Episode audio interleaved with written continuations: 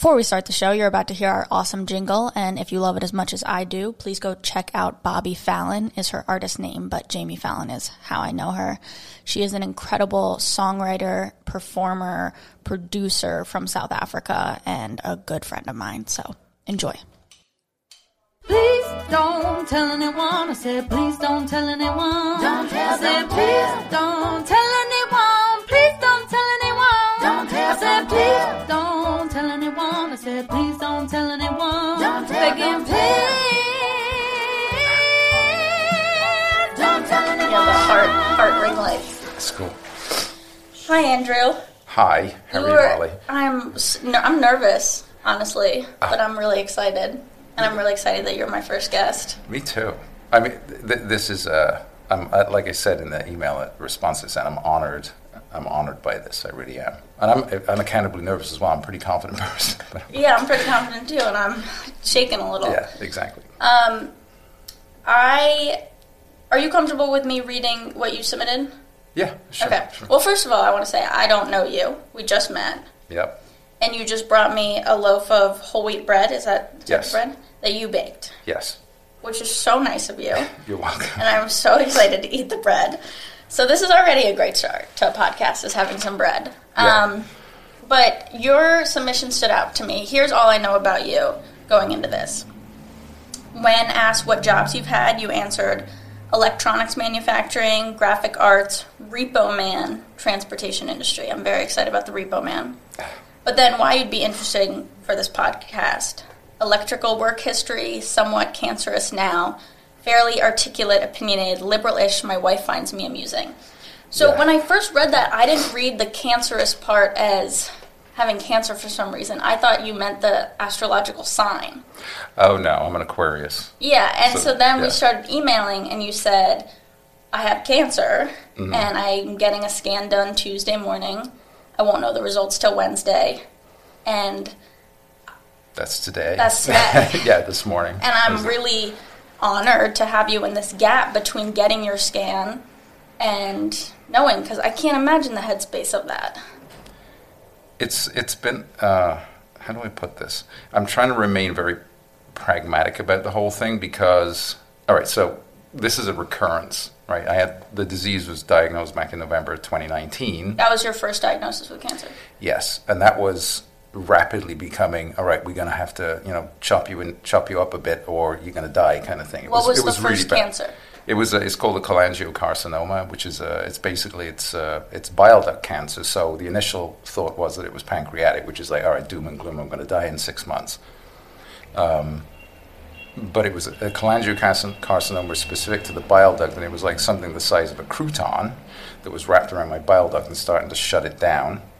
Um, so I had jaundice, weight loss, you know, all, all kinds of stuff going on. What was your first symptom when Fatigue.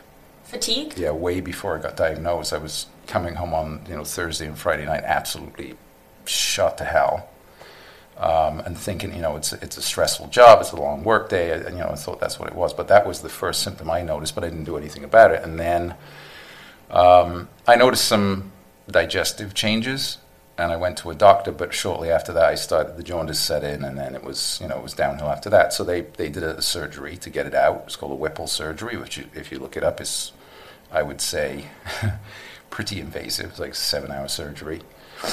So um, it took a little, there were some complications. It took a little while to get better. I had um, amazing group of people supporting me my wife um, and a group of friends and the professionals at MSK and the people I work with. I mean, just everybody was, was amazing about it. And um, I eventually got home, I think in, it was November of 2019, I went into the hospital and I was in and out a few times and eventually I was home for good in February, right after, right around my birthday. And then the irony is that back in this last November, 2021, I took a bunch of people out, you know, to a bar and I, you know, sort of, it, it was an impromptu gathering. I thought, well, let's celebrate two years of being cancer free.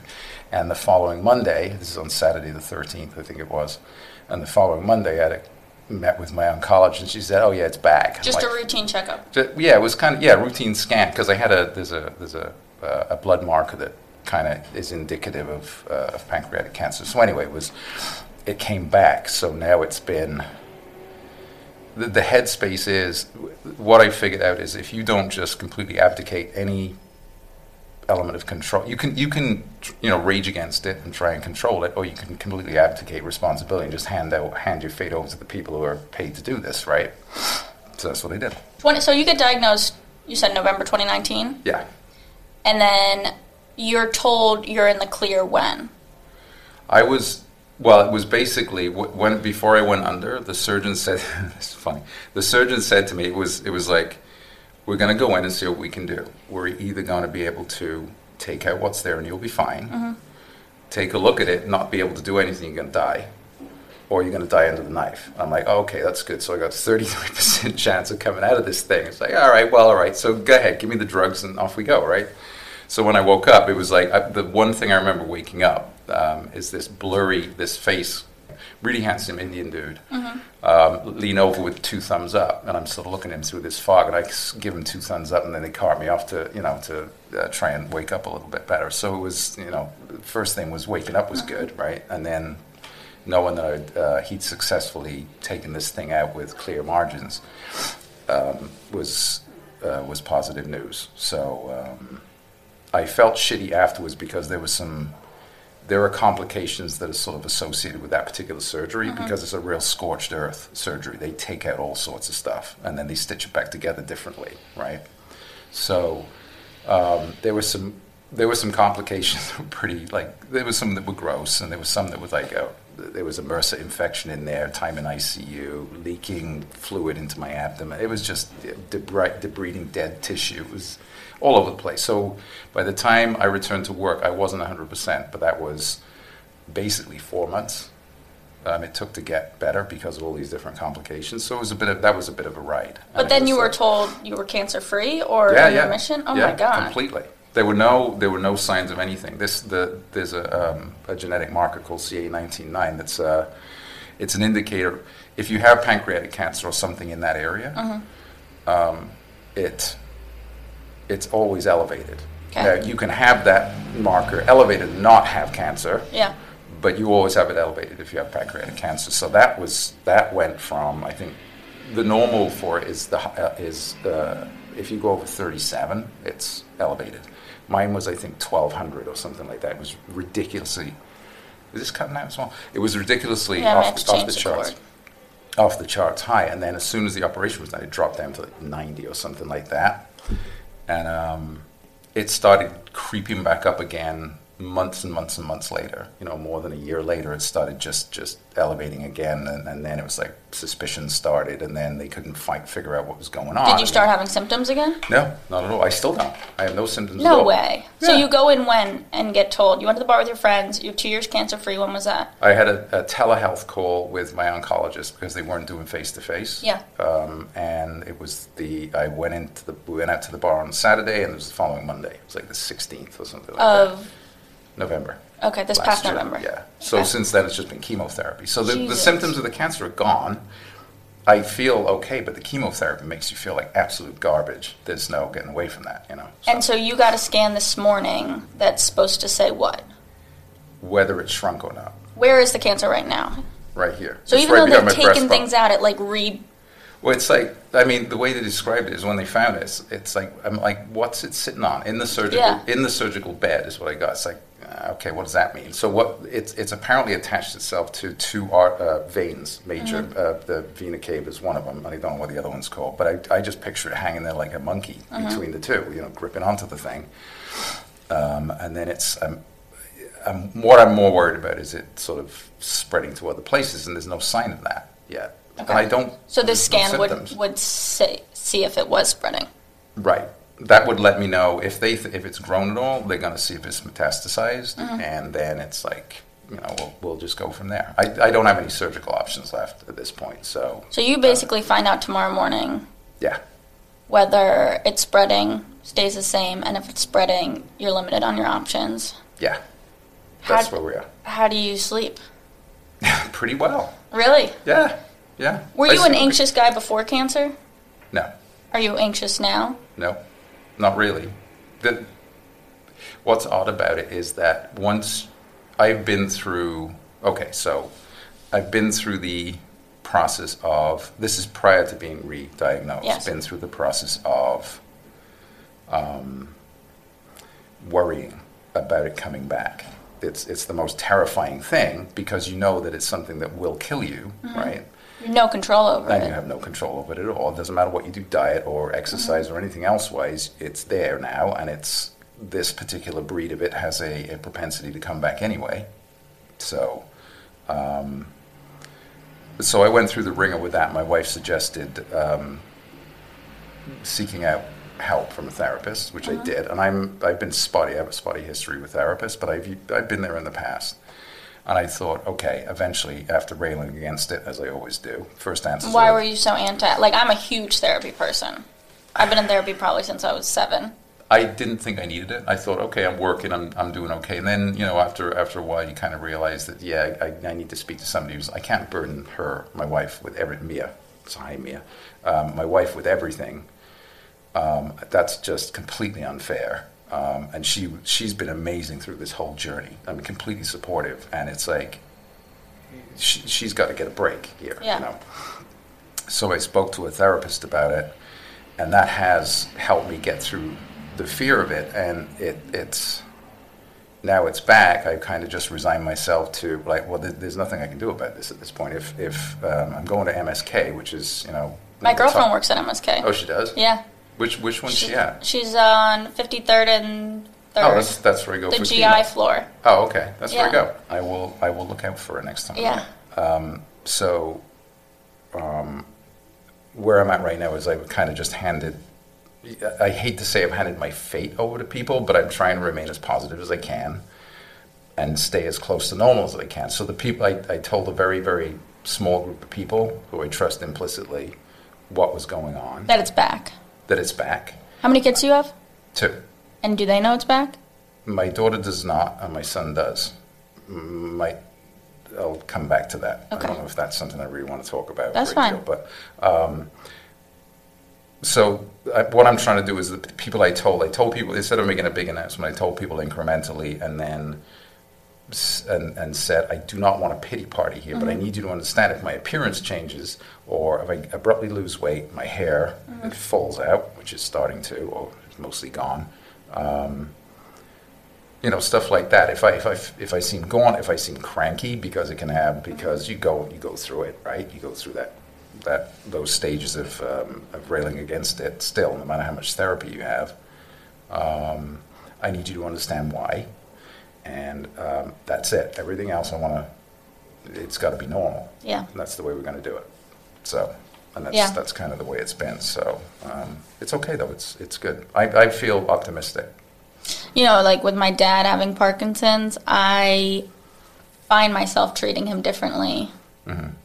And, and not wanting to, but you just do because you're seeing them decline in certain ways, as we were kind of talking about before we started recording, Yeah. and not knowing how to adapt to it, but having Well, you put more room around it, right? Yeah. If you see, I guess if you see a parent or a loved one going through something like that, you do.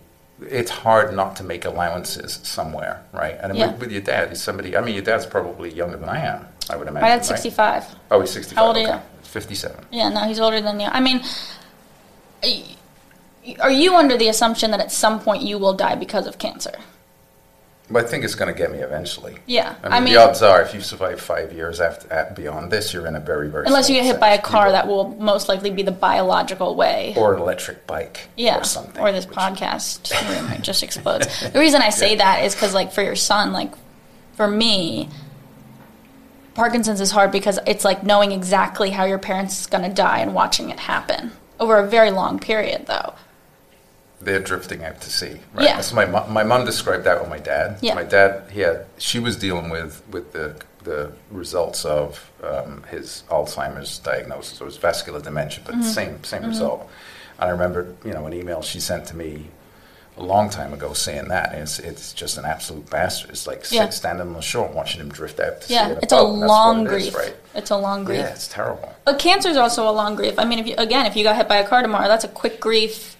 I think that's more painful watching someone go really quick than I mean, you could debate that to death, right? Yeah. Though, I mean, at least the, the opportunity, the, the opportunity to put your affairs in order. Yeah, You know, yeah, I yeah. have that. I mean, it's, this, you know, it became, it becomes very serious very quickly. And Yeah. we, you know, we, we went, we went to a, my wife and I went to a lawyers to get our wills drawn up and everything else, and we still haven't gotten them notarized. This is months ago now. We Yeah. still haven't got them done because we're just like, yeah, la di da, let's binge watch some stuff and, this, you know, And you out, seem fine. Like sitting here today, you seem fine. I feel great. I seriously, I feel really, really good. Just a little. It's, it's.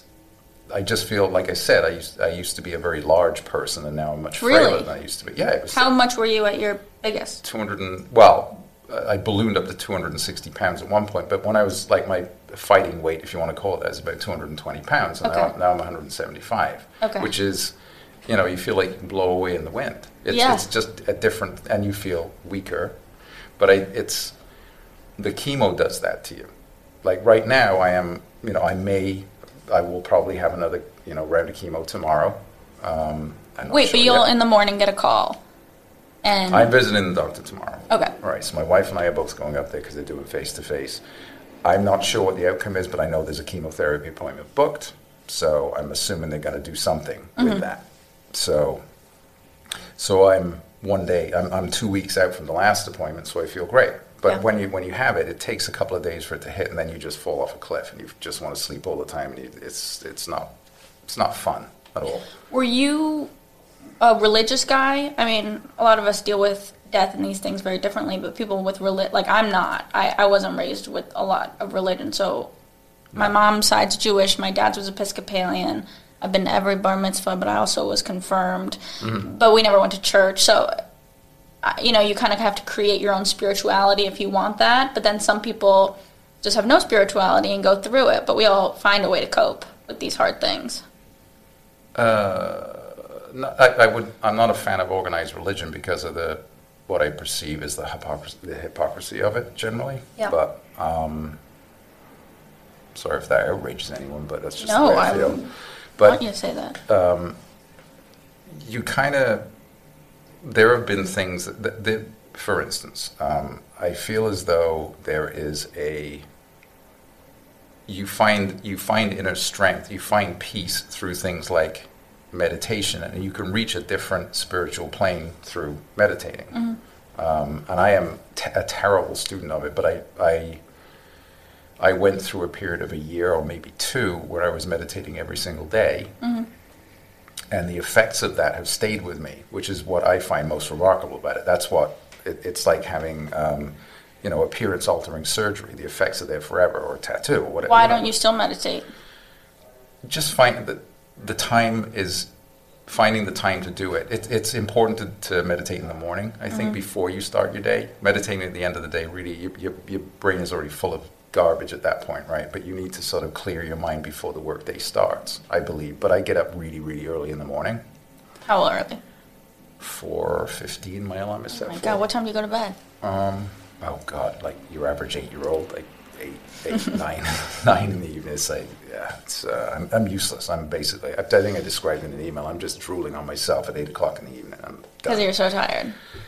Always, and then you know, Add the chemo. add the chemo to Yeah, it, and I'm just totally screwed. absolutely useless. Um, but uh, what, what was happening was, I, it's in, in this. I was working for the same company. I was getting on a train to go to work and meditating on the train. So it was sort of this this autopilot to the train, and then spending the first 15 minutes of the of the train ride completely shut down because there was nobody else on the train at that time in the morning, right? Are you really able to clear your head? What like it goes completely blank? Because Yes. for me, it's like thoughts. How do you prevent the thoughts? I mean, that's a major question around. I think why people don't meditate. Well, the thoughts come in. It, you have you have to stick. I'm I'm, I'm Yeah. going to give my wife complete credit for getting me to do this because she insisted that I kept going, and you have to have um, a mantra. You have to control your breathing. But you don't have to have a mantra, but I would say that's a good place to focus. You don't know what you're seeking, but you'll sure as hell know when you get there. That's that's the thing that perplexes me about it. It's it's really really tough to define it, mm-hmm. but it's when you get there, it is you experience stuff that you don't realize you don't think is actually sitting out there. It's just it's it's just strange. You mean the state, like a euphoric state? It's not even euphoria. It's just this complete. It's like a it's like an empty room that has been swept clean of dust. Is the other way. It's just it's just an amazing thing. And then once you've hit the empty room, swept clean of dust, things come to you. It alters the way you think. It alters your, your perceptions, and the effects of it stay with you over the long term. So when you do something, well, first of all, I'm smiling listening to you because it's I'm envious of that place that you get to, and I'd like to be able to get there. stick with it. That's I know, but the thoughts. I like I even even picturing something I feel guilty about. Like if I'm picturing waves, I'm like, well, I shouldn't even be picturing that. It's just I'm somehow supposed to be blank. Right. I don't know how to get there. you it's almost like I think identifying the thoughts and then releasing them. Yeah, that's what they identifying say, and like then releasing them. And, and like you just but there's no I think it's a purely subjective thing. And I don't maybe maybe some people aren't maybe this is the reason why we don't have a more peaceful world, right? It's because it's not Mm-hmm. for everybody. Maybe, you know, some people aren't wired the right way. They can't there's so much going on or there are um, there's so much going on in their mind that they, they, they you can't maybe there's not enough time in the day to knock down all those thoughts that are coming in right Yeah. you know what i mean Yeah, I want to believe though that everyone could get there if they wanted to. i would really hope so But I think that that kind of circles us back to the the religious thing of like, well, that then has been your calming yeah thing. Some people have religion; they'd go to church through it all. They'd have a real core God. Would it be correct to say the medi- the the s- the state, the white room, exactly what you're describing is the peace that you have found? yes yes I, I mean i'm drawing on it i haven't i haven't meditated in a long time Mm-hmm. but i still i still feel as though there's a there's a certain level of inner peace and i mean and you know you can sort of plug therapy into the side of that Yeah. as well it's sort of it you know use whatever tools are given you and then i mean cognitively i guess you one me um, it's a personal thing obviously but it, it's it's just a a choice to not rail against this Yeah. it doesn't always work obviously stuff comes up it bubbles up and you're fearful and you're, you're ready to you know burst into tears and just lie on the floor and give up right you know everybody has that for, for you know whatever's going on in their life but um, Are, are you afraid of the results tomorrow? no Are you afraid of death? Um, I don't know. No, I, I, as long as as long as I have you know high quality drugs and it doesn't hurt too much, I'm. Yeah. I guess I'm good to go. It's like I've had a I've had a decent life. It's Yeah. been it's been fun. It's been. What do you hard think happens sometimes. after you die? Uh, you become eaten by worms. You know, if you haven't, um, if your if your whole body goes in the ground, you're worm food, and uh, if not, you're scattered to the four winds. So you don't believe in like an afterlife, reincarnation? I would hope that it's there. I see. I do, and I don't have a religious core, but I just I think there's been some unexplainable shit that that happens. Well, yeah, there is. Um, but at this point in the game, you'd wonder if it was if it's provable, right? It's not provable. Well, it's funny because when I've been my most anxious, Mm-hmm. I find myself watching near-death experience YouTube videos of people who have gone into cardiac arrest. I mean, you know what I'm talking about. The white- you know, the white light, the yes, tunnel, they've yeah, died yeah, yeah. supposedly, and they've seen their body, and they all have the same experience. And for whatever reason, that really calms me. And they've come this back is to the whole it. thing with people floating above. The Yes, they float bed, above. They see. I would hope that there is something else afterwards because. So, say I have a bad diagnosis tomorrow and I don't make my 58th year, I would hope that there is more time. Yeah. because I really enjoy. I've enjoyed my life. If I look back on it, I, I've enjoyed it, and I would like some more of that, please. Well, let's You talk know? about your life besides cancer a little bit. okay. So, where did you grow up? South Wales. Uh, South Wales. Newport, South Wales, UK. Whoa! When Oh, you didn't know that? No, I didn't know that. When did you come to the U.S.? 1989, September 1st, 1989. You don't have a British accent I at all. know. It's been. I'm trying to explain. I'm try, I've been trying to explain that to people because I don't know why that is. I think it might be when you when you've heard for the thousandth time that you have a cute accent, you kind of just uh, turn into a chameleon and, and then adopt adopt. This is me anyway. You adopt the place that you you've arrived at. That's Yeah. how I feel like. What I feel. It's like. funny in your submission. One of oh my god, that car alarm's gonna death of the, this podcast. um, hold on, let's just wait a minute. Um, in your submission, I asked where, how long you've lived in New York City, and you wrote Long Island, spelled out L A W G U Y L A N D. And so when I was going over these, I said to my girlfriend, I said, I don't know where this guy's from. He's, have you heard of this town, Long Island? And she just looked at me like I was fucking insane. She's from Long Island, so even more. That was like That's an old reference. I saw it Long- spelled out Long that Island? way. Yeah, I saw it spelled out that way years and years and years ago, and I thought, yeah, that's that fits. So I thought I'd throw it out there. I keep forgetting that like my cultural references are way different than yours. So Like, you're less than different. half my age, so it you know. Um, yeah, I was on Long Island for Where on Long Island? oh um, Long Beach Okay. first, then which is great. I had never Uh, been to Long Island until I started dating her, and now I've explored pretty much all of it. Oh yeah, Yeah. Which what's your favorite part? Well, I like the North Shore. Okay, that that makes sense. It's Yeah. like, it was really nice up there. Yeah, there's some beautiful spots. the rocks. It's beautiful. Yeah, beautiful. It's, it's lovely. Well, Long Beach is kind of unique because it's a little bit separated, and it calls itself a city, and Mm-hmm. that was fun. My sister, my sister came here first, and I came because I had nothing holding me back. So, uh, I Long Beach was the first spot. Then it was West Hempstead, uh, and then all over the South Shore after I got divorced. Mm-hmm. I ended up in Oceanside, then I ended up in Copiague, then I went to Brooklyn. I met my wife. We moved Second to wife? Brooklyn. Second wife. Okay. Sorry. Went, moved to Brooklyn and then um, ended up uh, in the East Village. oh, nice. And you're in the East Village now. Yes, Okay. on East 4th Street, yeah. Cool. Great spot. I love it. One of the big things that stood out was this line, Repo Man. Hmm. When I hear Repo Man, I think of someone who goes and picks up cars that aren't Yeah. people's. Is that what a Repo Man is? Yes. Okay, I so tell me about do. that. So I spent, I lost my job in, in the printing industry. I was uh, fired, basically. Printing as in paper? Yeah, graphic graphic arts Okay. they call it, but it was it was dealing with financial institutions, uh, producing commercial print. It was it was before the printing industry was murdered by you know digital print. Yeah, digital media. It's like big iron printing, and Okay. it was cool. I loved it. I was in that business for like I think 19 years or something. You got coming fired? from the UK. I got fired because I was going through my divorce, and I was. Am I allowed to curse? Yeah, of course. Oh, awesome. Okay. I've been trying want. to be really good.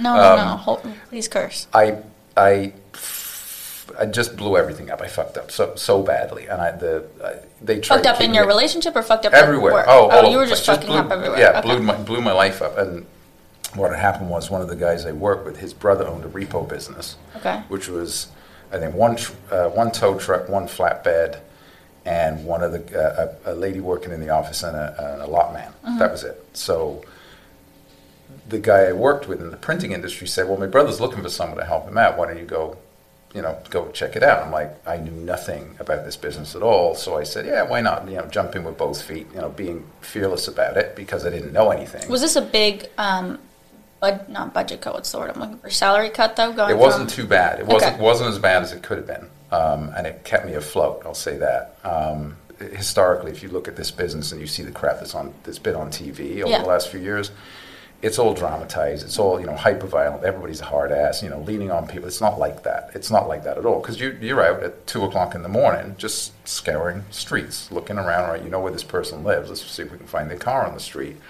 and you're in a tow truck that can basically scoop a car up in 30 seconds. You go scoop it up, you tow it away, you strap it down, you take it back to the lot. It's really that. And you're like doing that. it. I think I'm confused. Is a repo person there? The government has said they're not paying their bill for their car. Go pick Private it up, banks. or oh, private banks. Yes. Or is it also the car's been sitting on the road? It has a No, thousand that's tickets. That's totally something else. different. Totally okay, different. this That's- is the bank has said go get the car. Right, and what they do is the banks um, historically they give they give the person, the debtor, the person who owns the car, owes the money on it. They'll give them a good shot at paying. Like they'll give them ninety days or something. You got to catch up, and then they say, all right, well this one's a lost cause. We're going to put it out to be repossessed. With Yeah. it, like it's like the last line of defense. Take the car away, and then about I would say a solid fifty percent of people get them back. What was your craziest repo story? Was there any drama? I haven't had much drama. I had a couple of confrontations that were a little odd, but I, I don't think anybody ever put their hands on me. I mean, you know, it helps to be a large, imposing individual, but I'm not. I'm not a. I'm not the kind of guy who's a, who's a hard ass who's doing this for the intimidation. I'm doing it for the technical challenge. That's why I enjoyed it. But um, The technical challenge? yeah, it's like when you. Okay, so I'll I'll I'll tell you one brief story. There Yeah. was a guy who had a high-end Acura, an NSX, which was a, a seventy, eighty thousand dollar sports car going back. It was a really desirable car, and we couldn't find it. So I decided to look in the parking garage in the building he worked at, and sure enough, it was buried in the basement of the parking garage, around a corner behind a concrete stanchion. But there's an electric gate. Um, I don't know if I should repeat this, but there's an electric barrier. So, like, you can't break anything to get this car, but I know it's there. So what I did, what I did was I just went with a with a socket set and I took the barrier apart and just left let, put it on one side. We pulled the car out of there, then I put it back together again, waved at the camera, and took off. Yeah. So there were people who would sort of bury it behind locked gates. Um, you, they leave the car in plain sight. We we used to pull. Um, we've emptied out a warehouse full of air conditioning equipment, which was uh, which had a loan on it. That was you know ten people, three trucks, um, and all night just emptying shit out of a warehouse and taking it back to our storage location. We pulled fifteen school buses out of Brooklyn one night. That was didn't feel particularly good about that, but they owed money on them, so you know, job's a job. Where do you take them? to a storage yard. We had a big storage yard in, And out in Long Island. then sell them, crush them up. What? You give New York State has um, a law that allows debtors to get their vehicles back if they can come up with the money. Right? They have the right to do that, and they have a certain amount of time. The bank will Mm-hmm. Give them X number of time to do it. So we store them, um, and then eventually they go to auction, Mm-hmm. um, and we never see them again. So we got we got into the transportation side of that as well, which you know helped our, our revenues and built the business up. And is So- that then how you transitioned to the to the school transportation industry? No, I, I, I had a bit of a. The end of my repossession career was not one that I'm, I'm, I like to relive, but it was. Uh, I think it was the right time for me to be out of there. Can let's you, put it that way. Do you way. want to say more? Or no.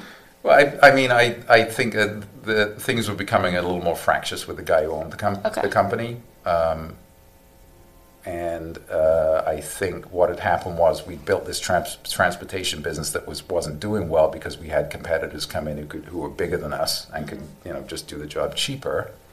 So um, I was forced instead of running the transportation side of it, I was forced to go out in a truck every night um, and trying to trying to justify my you know decent salary, and it just wasn't working out. It was just becoming more of a back and forth, and it was more fractious. And I think just one day I, I came in and dropped the car off, and my boss my boss sent me a text saying, you know, just leave the keys in the truck, you're done. And instead of going in to talk about it, I got jumped in my car and I did exactly what he asked. I took my computer and left the keys in the truck and left, and I didn't look back. That was it. And then sort of, Do you wish you had gone in and talked about it? nope, I don't regret it for a second. Okay. All right. Well, then there you Yeah. go. So, but it was it was a it was definitely a rewarding business. I learned a huge amount, a huge amount about dealing with people. So What's what would you say the biggest thing about dealing with people that you learned? to treat them with respect.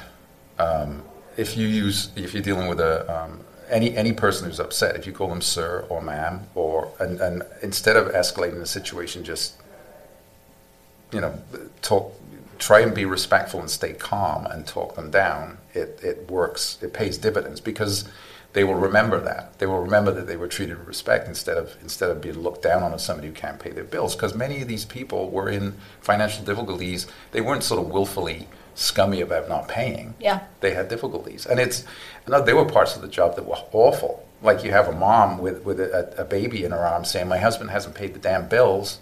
Right, and he's supposed to, and you're pulling a car because you have to, Yeah. and there is nothing you can do about that because you've made a commitment. You have a contractual obligation with a financial institution to do this job. You don't walk away from it, but you make sure that she has every tool available to her to correct the situation and get her car back the following day. What do you mean by every tool, though? I mean, it's not. She would need the cash.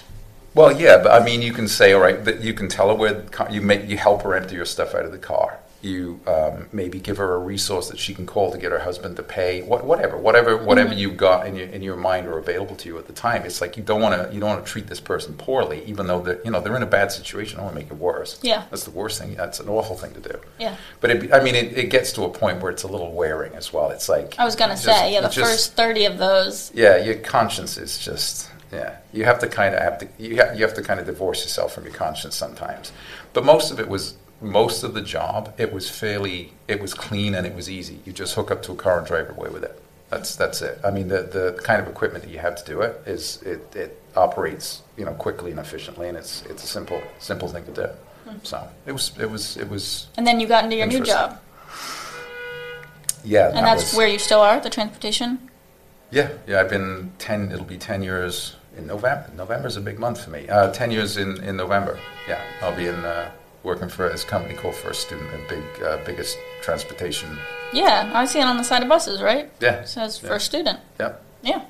my I, my title is location manager, so I kind of uh, when people ask me what I do, if you want to. It is easy to kill a conversation by saying I run a school bus depot because like, Yeah, there's people have no conception. yeah, there's there. no conception of what it's about. And through all of these, you're you got remarried, I got remarried in uh, 2016. And you Yes. don't want to go into your personal life very much, which is fine. I can. It doesn't bother me. Okay, What so are you, you were- interested in?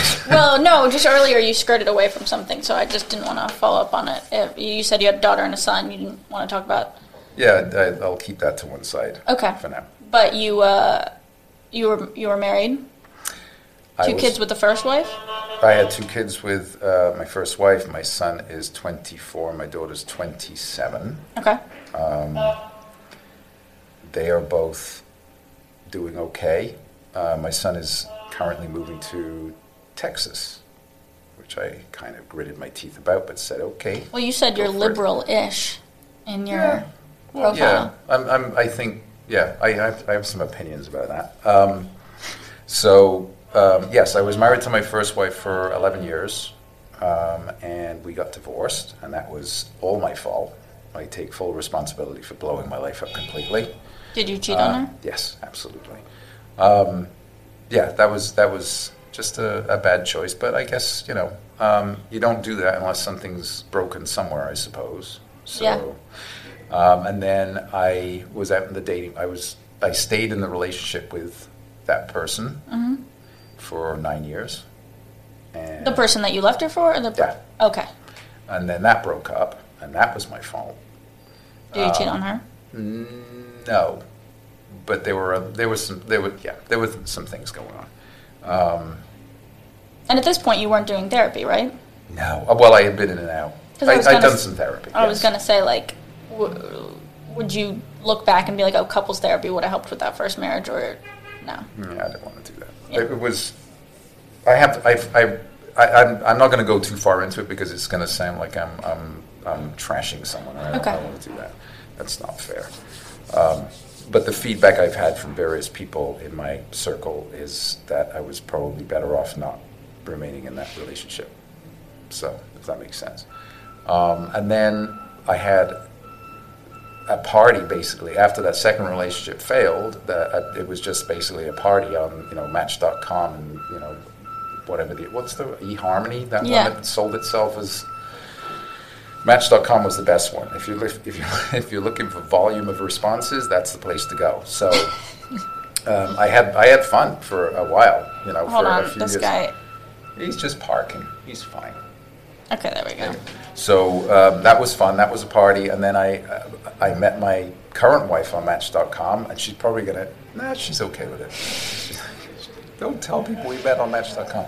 So Everyone meets on the internet I- now. yeah, I- I, met my girlfriend on the internet. Everyone, everyone I know is on dating apps. It's the safest place to, to, to start talking to someone. I can only think of one couple I know that met in person. Everyone else is Yeah. online. Yeah. And I So- think it just needs to be normal. Like the gen- your generation, the generations above mine, just Yeah. need to kind of wrap around normalizing it because I think my generation's already like, okay, whatever. I have no issue with it. Okay. None. So I, I mean, it was great. It, the funny thing with it was, th- this is what was strange about it is that she had looked at my profile at nearly exactly the same time, and I was in the. I thought I, I had looked at her profile before and kind of said, you know, I'm still out there having fun. I thought, but she's, you know, she's this beautiful woman, and she looked. I was intimidated by her profile. She's like a, a sing. She's a singer, Okay. an artist, right? yeah. And I was, I thought, all right, let's give this a shot. And I sent her an email, and she sent me an email at the same time. It landed in my inbox as I was typing the email to her. So she never got the email I was sending. I just responded to the one she sent me. I can't even remember what I was typing to her. So it was, she had seized that opportunity at exactly the same time, which is like, you know, there's kind of a, a Talk a about kind of the thing. fate thing Yeah, there, yeah, right? Yeah, right How do you explain that? which was um, it was a it was it, it sounds like a completely bullshit story, but it is absolutely true. I swear to God, it's the funniest thing. And then um, we met on um, the day before Valentine's Day, which was like today, like Yeah. colder than today. It was like an 18 degree day. The river's partly frozen. We met over in um, in Brooklyn. And I, I was wandering around looking for a place for a cup of coffee, and there's nothing around this neighborhood except this bar that we were meeting at, and it wasn't open. I was freezing my ass off.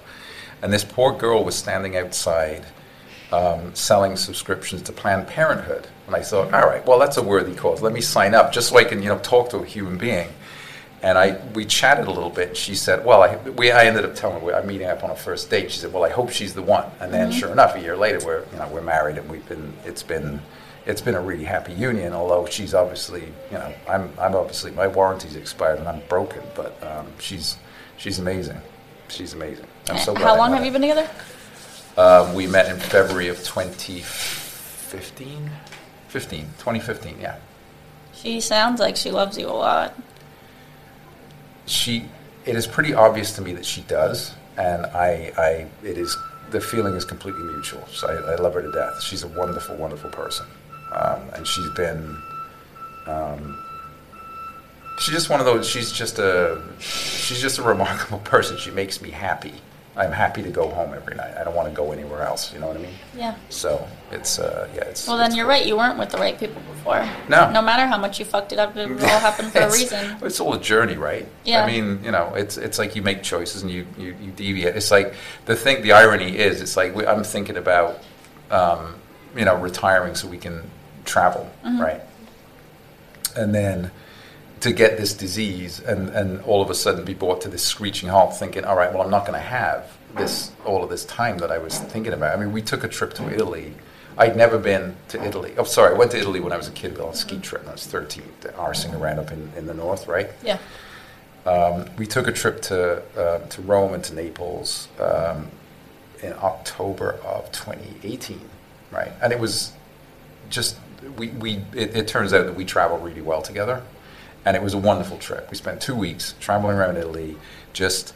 Um, received a piece of advice, which is the, the best piece of travel advice I've ever had from someone.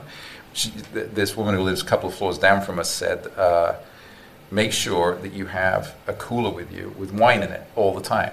And that's what we did. That's that's we what we walked out with two bottles of wine with us every single day, touring around Rome and touring around Naples, and we were just sipping on this wine, and it was best. But we were you know drunk about three quarters of the time. It was fabulous because it was just like this easy, like not getting hammered or anything, just easy buzz that built up during the That course sounds of the day. magical. It was fabulous, and you know you can't get a bad bottle of wine there.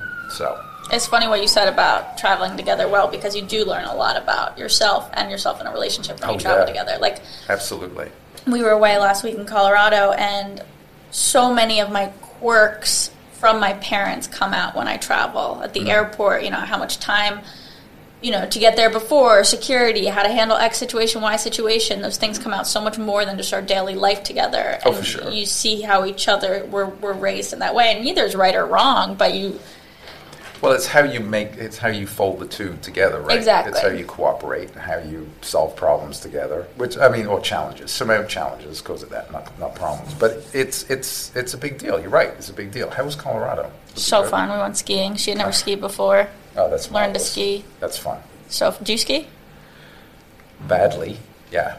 Uh, Yeah. My sister lives in Alaska, so I've had the opportunity to ski up there. But um, You got to learn as a limited. kid. Yeah, you do. I think. I mean, you got to. I mean, if you grow up in Canada, you basically learn to skate. You learn to ski. Yeah, exactly. It's, part of your upbringing, right? So when did when did you learn to ski? I learned to ski as a kid, but this was her first week, and she's very Long Island, very all or nothing, very. She's either going to be great at something or not do it at all. And Yeah. I mean, the girl was carving down the mountain by day three, and I'm going, "This is incredible what you're doing." But of course, for her, it's like she compares herself to someone else on the mountain. It's like, well, I'm not as good as them. like, well, that's see, that's to me Long Island. But the what I remember is when, when I went on the skiing trip when I was a kid, I think it was 12 or 13 years old, I remember the equipment being a lot different. It's lighter now. It's like Mm. Yes. the, the like your, your basic set of skis is very wide, right? It's almost you know Yeah, the, yeah, the, yeah. The, the fronts of them are wide, the backs of them are wide. You can sort of you could you you're less likely to catch an edge with them because of the way they're shaped. Got it. I spent as much time face planted into snowbanks when I first went skiing as I did actually on skis. It was horrendous. Well, when, where we were staying was is also the hospital of the mountain. So there's Okay. condos, and then but it's also the entrance for if if something happens on the mountain.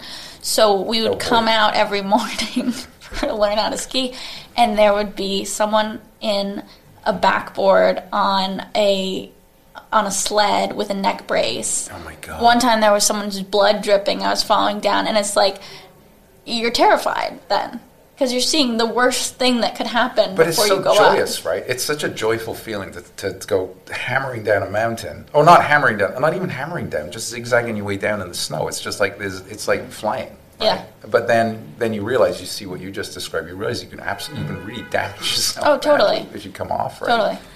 But um, yeah, I, I have skied, and I, I skied. The last time I skied was in Alaska, and that was with more modern equipment, and that was at the Alyeska Resort, which was they run you know um, sort of international downhill events there and stuff, and it was uh, that was very rewarding, and that was with both my kids. I took them with me after I was divorced, and that was fun. That sounds really fun. That was great. Um, cool. All right, my last question. Something Yeah. I want to do with this show is I'm going to ask each guest because the majority of guests are New Yorkers or live in New York. Yeah. What would your go-to restaurant be? What's your suggestion? People listening, they're coming to New York. So are we talking sort of high end? I don't care. I just want. I'm going to make a map. I want to make like all the guest spots to go in New York. All right, so the best meal I've had in recent memory has been El Buco. Say it again? El Buco. El over- Buco. Is it El Buco? Il It's on- Buco. yeah, I L B U C. Yeah, it's on Bond Street. Yes, yes. Um, and it's it's kind of expensive, but it's really good. The service is amazing. The food is the food is wonderful. That's the best meal I've had in a while. What'd you get there? Oh God, I can't. remember. Oh, some ridiculously um, well done. Um, it was like a truffle um, um, truffle ravioli. Mm. That was absolutely. It was marvelous because. Have you eaten truffles? You've had those? Yes? What truffles are like mushrooms? I, Yeah, I uh, try not to know what it is, but Yeah. it always sounds like the more expensive thing because they are Right. more expensive, right? Yeah, yeah, they're, they Yeah, can truffle be expensive, fries, truffle- You can overdo them, right? Yes, it's got that can. funky thing, and it, like, but this was A good balance. beautifully balanced meal. Okay, so if But you want- so many good places to eat. A balanced truffle, Il Buco. Yeah, if you Okay. get the special, it's like ridiculously expensive, but it's really, really good. The wine list is amazing. I recommend it. Okay. highly. We know That's you're a wine guy from your time in Italy. Yes, That's it. Um, Andrew, I can't thank you enough, and my honor. I'm going to follow up with you, and I hope that I can uh, put on tomorrow how your scans were if you're comfortable with that. Yeah, yeah, Just absolutely. to I'll- give I an will. update E- to I will email it, but you got to give me a, a bread review. Oh, I'm gonna give you a bread review and you're gonna give me a cancer review. we'll, we'll, we'll exchange. We'll exchange reviews. Thank you. Thank you. All right, This was great. care. Hey guys, so the podcast would usually end here, but I got an email this morning. It's Wednesday with an update from Andrew, so I wanted to share. Hello once again. Good news. Stable disease, slightly shrunken, cautious optimism. Immunotherapy starts in a couple of weeks. Have been exhaling for the last half hour. Please provide bread feedback and have a fab day. Onward. I had his bread this morning and it was delicious. So, Andrew, we love you and we're sending you so much strength.